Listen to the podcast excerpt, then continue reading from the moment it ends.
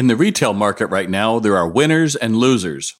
What side you're on is dependent on how you react to these challenges. Welcome to Tell Me Something Good About Retail, the podcast of the Retail Doctor. I'm your host, Bob Phibbs.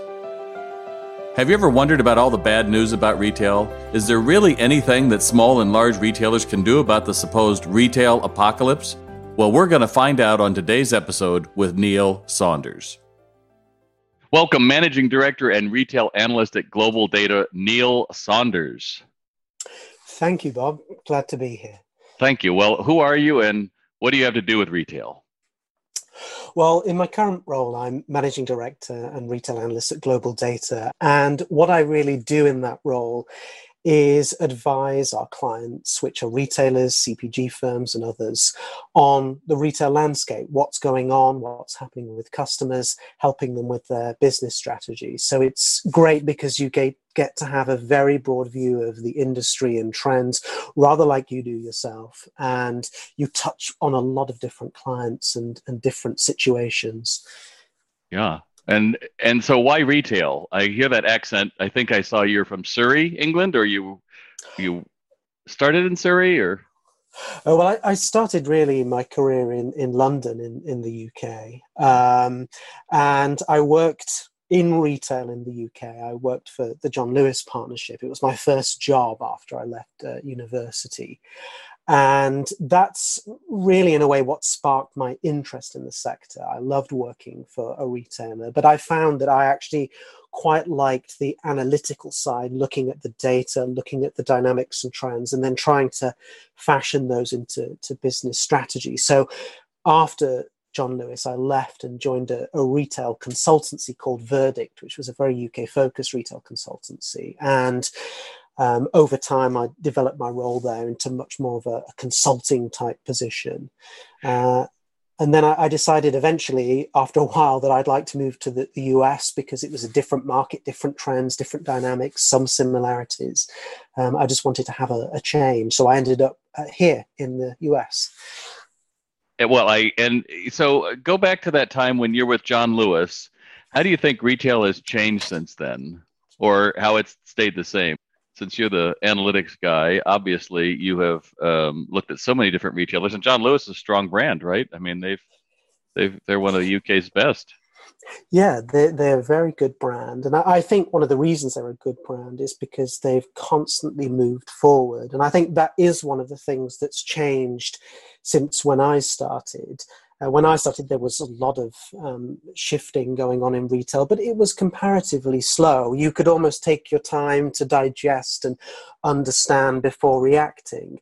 I think nowadays everything moves with great speed. There's immediacy in retail. You need to look, understand, digest trends very quickly, and then act on them very quickly because customers have become more demanding. I think the landscape is much faster. There are more competitors. Everyone's nim- much nimbler than they used to be.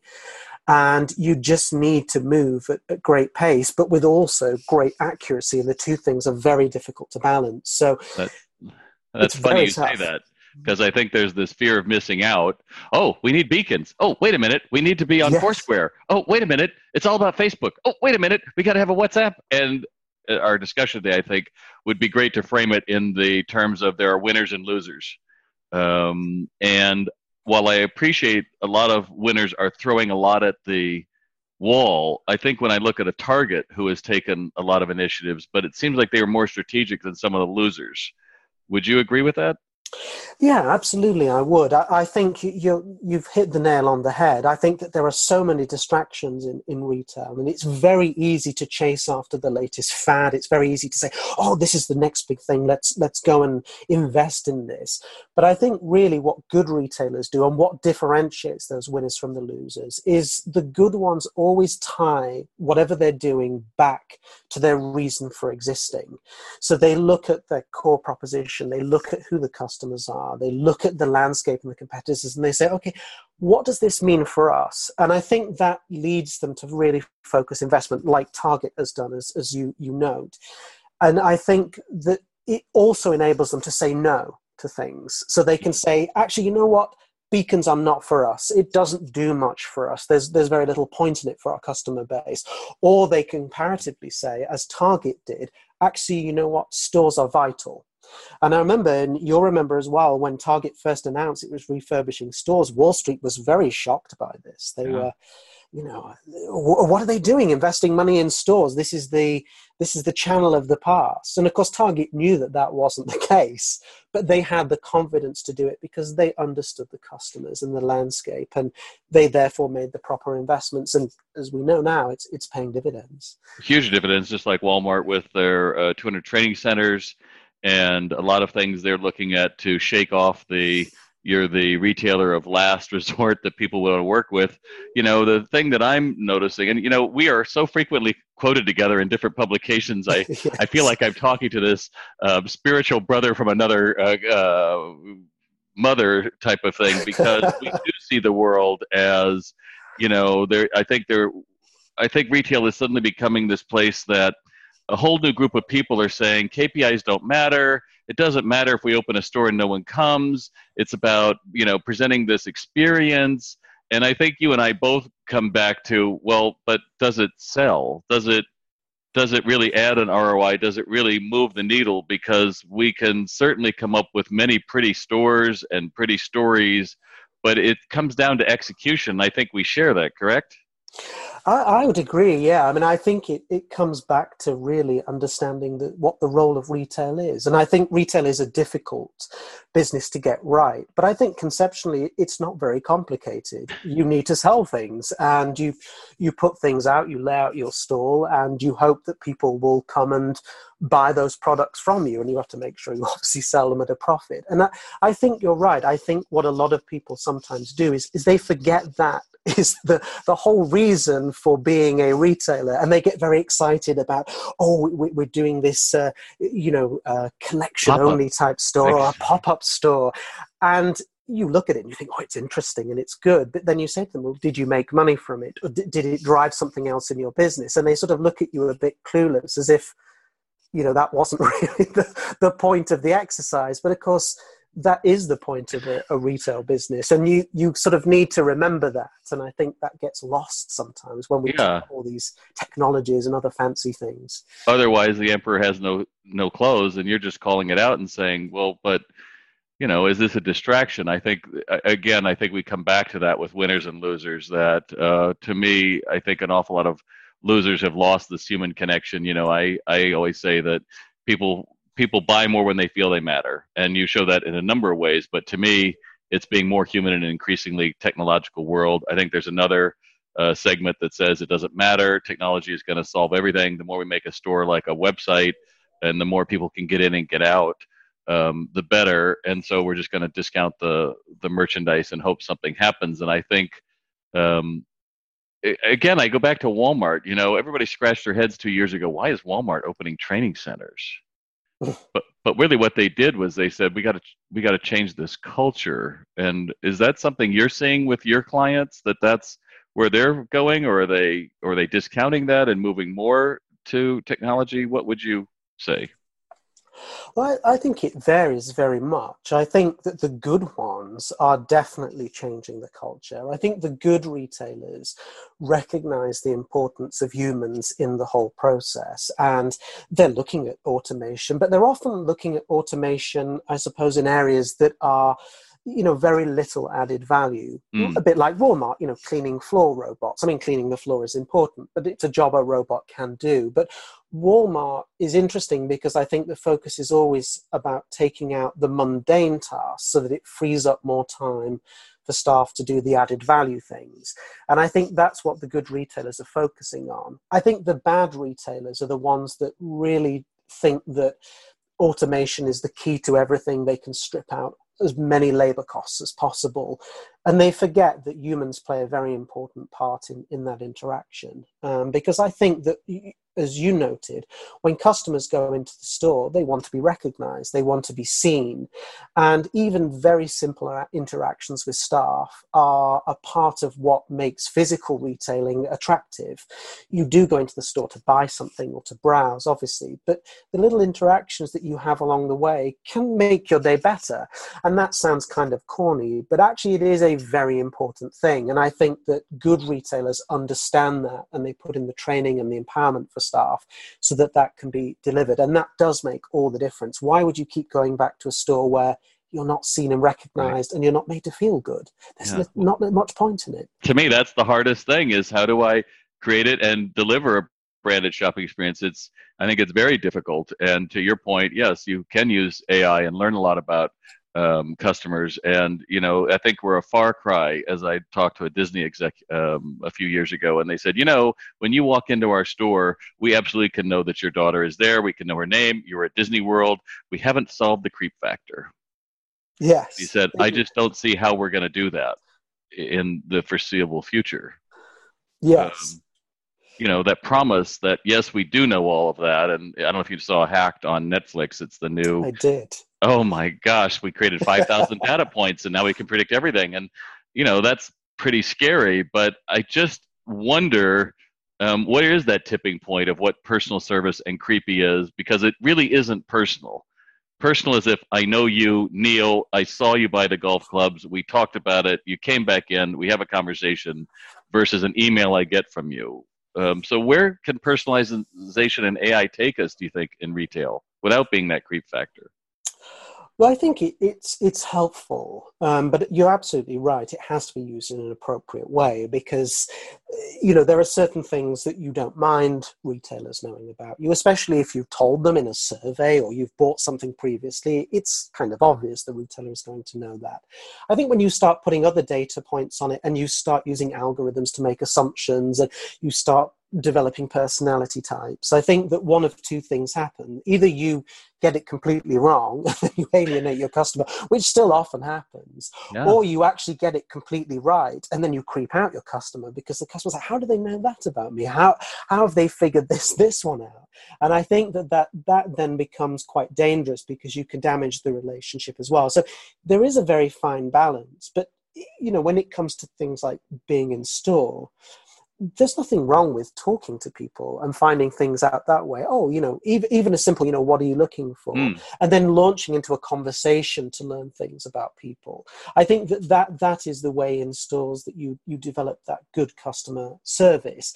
I think with the data, you, you use the data, I think, to help people. Um, I think that's where it's more appropriate. So, for example, if you had bought a particular, I don't know, a sink in, in Home Depot previously and you bought it online and then you go into store because you want a, a faucet and you say to them, you know, I, I need a faucet for my, my sink and which ones fit. I think the, the store staff then being able to look at what you've bought and say, oh, yeah, you know, you've got this sink. These Excellent. are the options you have. That's where it's really useful because it's appropriate, it's sensible, it's adding value. Um, I think that's where the, the, the kind of balance is right rather than using it in a creepy way to say, oh, you know, you're this type of person, you should buy this, that, or the other. Uh, that I think is less appropriate. We'll explore more in just a bit, but first, a quick word about Field Agent, our sponsor this season. Field Agent is an on demand platform that furnishes businesses with in store information, shopper insights, and services to drive product sales, all through the Field Agent mobile app, featuring a panel of over 1.5 million shoppers. In a matter of hours, you can get photos and data from stores everywhere. If you need in store visibility and you need it fast, Field Agent is the solution for you. Visit www.fieldagent.net slash retail doctor for exclusive content. Now let's get back to it. What do you think some of the challenges are with um, retail between winners and losers? If you were to if you were to just knock out three off the top of your head, I think the I think the biggest challenge is differentiation. I think there's so much choice in the market now. There are so many retailers all doing different things, some of them good, some of them not so good. The question that every retailer should be asking is how do you stand out? How is what you are providing is, is different? And I think when you look at the, the failures and the retailers that are not doing well, Sears obviously being one, JC Penney falling into that category, they don't have an answer to that. There's nothing that feels special or unique about them. And it's very easy for customers to overlook them and say, you know what, I'm not going to visit that store or that website. So I think differentiation is, is absolutely key. I think one of the things we, we touched on previously is is managing investment. I think there are so many demands on capital investment these days that you have to say, right, we're going to do three things and we're going to do them really well and invest in them, not have this scattergun approach of chasing one thing, then moving to the next, switching to the next, and actually never really doing anything properly. I think that's a, a, a very big challenge. And I'd say the third thing is actually just keeping up with and uh, understanding customers. As I mentioned, everything moves so fast, and you really need to stay on top of things. And one of the things that I would mention in relation to that is using staff. Your staff on the shop floor, your colleagues, your associates, they are your eyes and ears. And it's all very good gathering all these data points, and they're really useful. But sometimes managers just going into stores, senior executives going into store, talking to these people, what are you finding? What are the changes? What are the problem areas?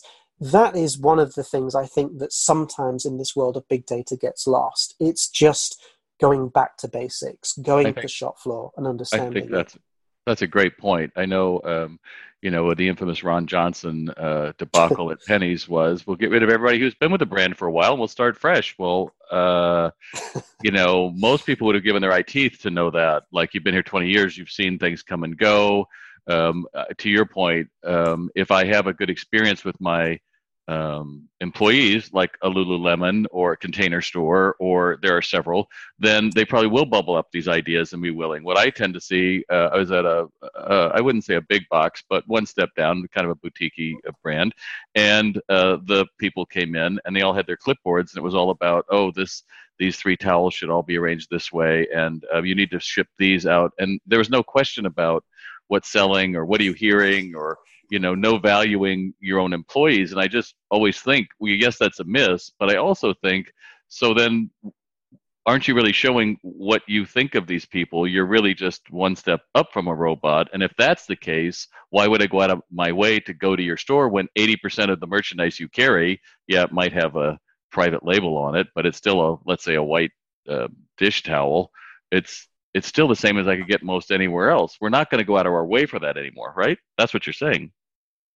Yeah, I think I think that's exactly right. I think you you really need to to look at what you're delivering and make sure that it is interesting and that it is very appropriate for for customers.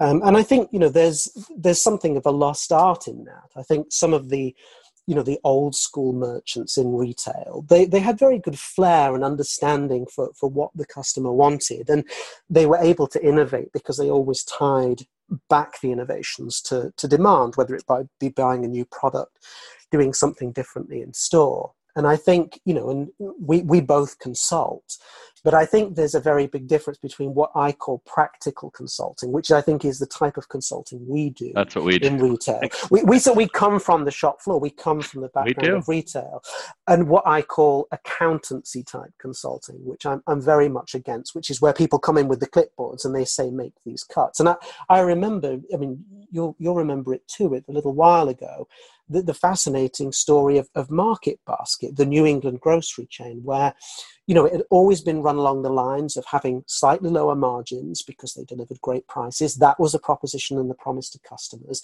Very loyal staff because the CEO, um, Arthur Demoulas, would go into the store, talk to everyone. Every mm. store launch he was there. And then there was a sort of, you know, corporate shenanigans and other people became in charge and they got management consultants in. And of course, the first thing they said is raise your prices because your margins are too low. And of course, they, they did that. And customers just deserted the store in droves because they they didn't understand fundamentally why the customers shop there, the differentiation in the market, how it worked. And Arthur Demoulas came back and, and turned it round. And he said in an interview, you know, one of the things that they never got was you know, we charge lower prices and we pay higher salaries and give more benefits because the two things actually work hand in hand. Yes, we get lower margins and lower profits from the product, but because we treat the staff very well, they're actually so much more productive. They don't leave, so they don't need training.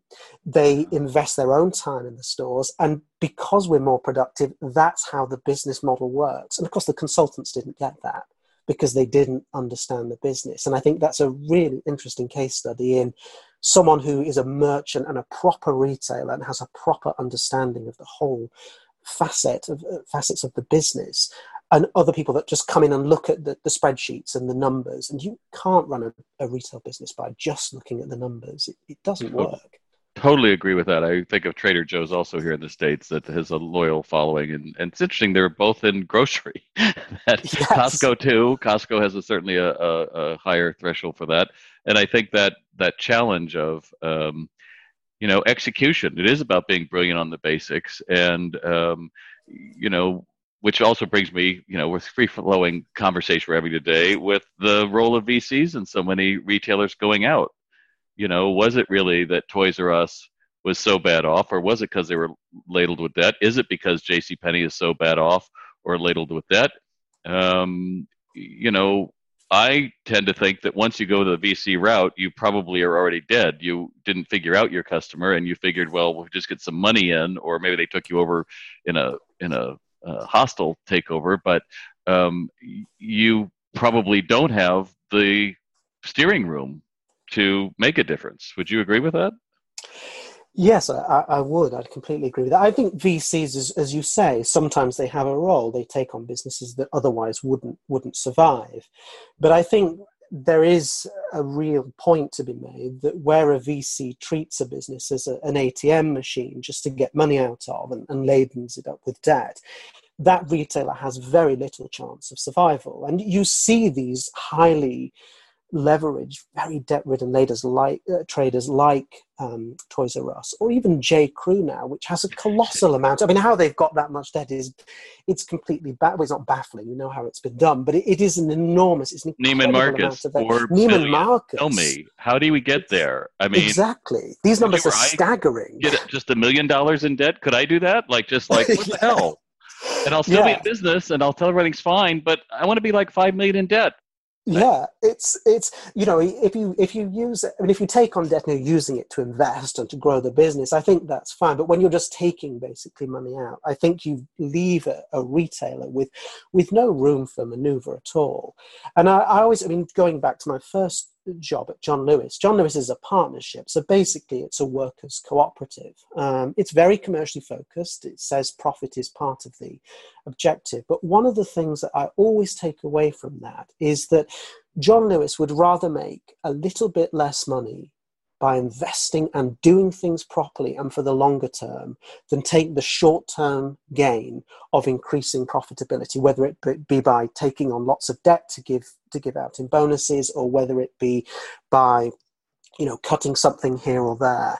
And i think that that's an absolutely key focus for retailers today. They they have to be long term focused. You cannot be about the short term gains. And it's a it's a real problem for some. Yes, and if you look at look at Amazon. I mean, Amazon is very long term focused. I mean, Amazon is on the next 20 years down the line and it's investing and it doesn't mind not making so much of a profit. And it, it shows in the results. But they also haven't figured out brick and mortar. So, uh, no, they haven't. Kind of interesting. I was reading how they've actually lost, uh, Whole Foods is losing market share in many markets. And even though they theoretically lowered the price, um, it's not special to your point how are you differentiating? Now you're part of Amazon, and now they're changing the private level to show Amazon uh, as well. And what does that feel like then when you're shopping with them? It's a it's a multifaceted discussion, and I I probably could continue. Um, I do have to though with with your background, I do have to ask. So where are we going with Brexit? You know, what's what's retail going to look like in London? Are this uncertainty has been over them for two years. So I just well, wonder, how do you plan and and where do they go either way with the October Halloween deadline? Maybe, maybe not movable. Who knows? Well, I think I think this you you put the your, your, finger on it with the word that you mentioned. It's uncertainty. I think no one really still knows exactly what's going to happen. We have a bit more certainty, sure, that we're supposedly leaving on on the thirty first of October, but I think that it, it's it's still up in the air to a certain extent, and I think it makes it very difficult for for retailers and others to prepare because you don't want to make massive investments for right. something that's perhaps not going to come off. And of course, the other problem is that you know with the dis- potential disruption to supply chains, it comes at the worst possible time because everyone's gearing up for the holidays. The warehouses are absolutely crammed full of Christmas inventory, so there's very little slack in the system. So you know, from the retailer's point of view, it, it, really is very, very challenging to, to plan. From the consumer's point of view, I think that the uncertainty is what makes people hesitant about spending. And that, of course, is not great in, in the run up to the holidays. So, in some ways, we need to have a, a, very firm conclusion on it, one way or the other, so that yeah. retailers basically can just get on with the business of, of retailing rather than being distracted by everything else that's going on around them. And I think it would be the same thing uh, in the states with tariffs. Everyone is like, "Oh, oh yes. well, they're going to be kicked down the hole. You know, it's not going to happen. It's going to happen. It's going to happen. Clearly, something's going to happen." And uh, to your point again, it couldn't happen at the worst time. Yeah, exactly. I think, and you know, we we've talked a lot in in this discussion about all of the issues with retailing. They're internal to retailing, the, the digital things, the investment, all of those things. The last thing you want, arguably, as as a trader, is to have these external factors like tariff or Brexit on top of it. But unfortunately, they're there and they have to be dealt with. well, that's exactly it. Well, uh, I want to ask you uh, two more questions and then we'll be done. So. Um, what would you tell a friend? They take you out to a local coffee house. They say, Neil, I want to open my own brick and mortar retail store. What would you tell them? I would say, first of all, you know, what are you doing um, that is different and why are you passionate about it? And I think if you can answer those two questions, you have a good case for, for opening a business. And then you need to work backward to find out how you make that business work financially. It's a, a bit like Simon Sinek says, start with the why. Right. Start with why you're doing something, why you're different. I think a lot of people say, I'd like to get into retail. I'd like to open a coffee shop. I'd like to open a store. And I think that's, that's very noble and it's a great ambition. But you can't start with that. You have to start with that intersection of what are you bringing to the market that's unique and is needed and why does it make you passionate while you get up in the morning and work really hard on this and if you start with those questions and then work back as to how you're going to make the business work, I think it has a much better chance of success than just saying, hey, I'd like to open a store because it's kind of a cool thing and I feel like it's something I'd enjoy. No, that's exactly it. And and let's face it, um, you know, people say they want to open a bar or a bre- bed and breakfast. I'm always like, so you want to be at a bar at 2 a.m. every morning? Oh no, I'll just hire someone. Oh really? Or you want to hire a, a bed and breakfast? Oh, it'll be cool. You know, they'll be in our house. It'll be easy. It's like, have you ever thought of having people in your house 24 hours a day? Well, not really. and then you say, so if you did that, what are the systems that have to be in place for you to make money? Because anyone can open a store, right? I, this field of dreams that, you know, to your point, you have a unique need for it. Nobody needs anything you're going to open a new store for. I don't care. It's branded with a little cat with a dog toy. It doesn't matter. It's ultimately, do you have enough passion to see it through? Because a lot of digital brands, uh, thought the way forward was going to be just digital. That's where all the money was. And now they're opening brick and mortar stores. Like, well, I guess that's kind of limited. I think that's certainly um, a great way to think of it. I like that idea with the passion and really thinking about that. And um, so, two things. Tell me something good about retail. I think that it is one of the most interesting sectors in uh, in industry um, because I, I think that it moves with great speed. Everything is visible. You can see customers, you can talk to customers, it's tangible, you can touch it.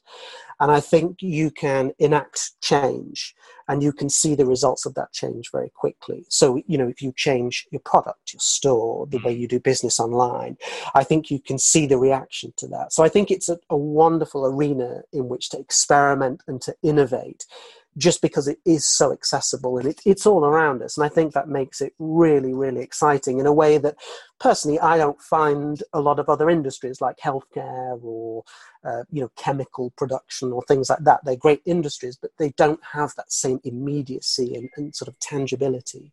That's a great point because your whole uh, operation can change with the next person walking in the door. Yeah, Exactly. I mean, that's kind kind of amazing. And how can they find out about more about you and global data other than reaching you in like every magazine and newspaper in the country? Because they always come to you for your analytical chops, which are, yes, you, which are great usually alongside you as well, as, well as, you, as you mentioned. Um, I think um, if you if you want to know more about me, then I'm on Twitter. My handle is Neil Retail, or one word, and you can also go to globaldata.com if you want to find more about global data.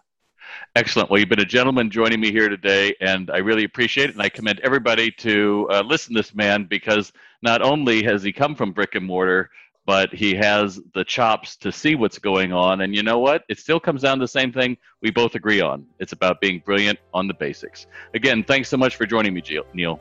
You're welcome. It's a pleasure to talk to you, Bob. Thank you. Well, that pretty much does it, and I want to thank my guest, Neil Saunders, and tell you that one of the things that I really took from this was his idea that there are so many distractions in retail, and it's easy to chase after the latest fad, and that ultimately you have to look at who your customers are and the landscape of your competitors and just say, okay, what does this technology or initiative mean for us? On the next episode of Tell Me Something Good About Retail, I'll speak with father and son Jordan and Neil Edwards about how they've started multiple brick and mortar businesses and their tips for success. You won't want to miss it. I'm Bob Phibbs, the Retail Doctor. Thanks for listening.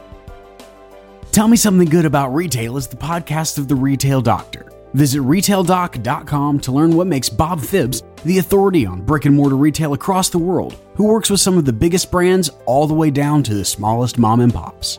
As a listener of the Tell Me Something Good About Retail podcast, you can receive free information and guides when you visit retaildoc.com and sign up for our exclusive weekly newsletter.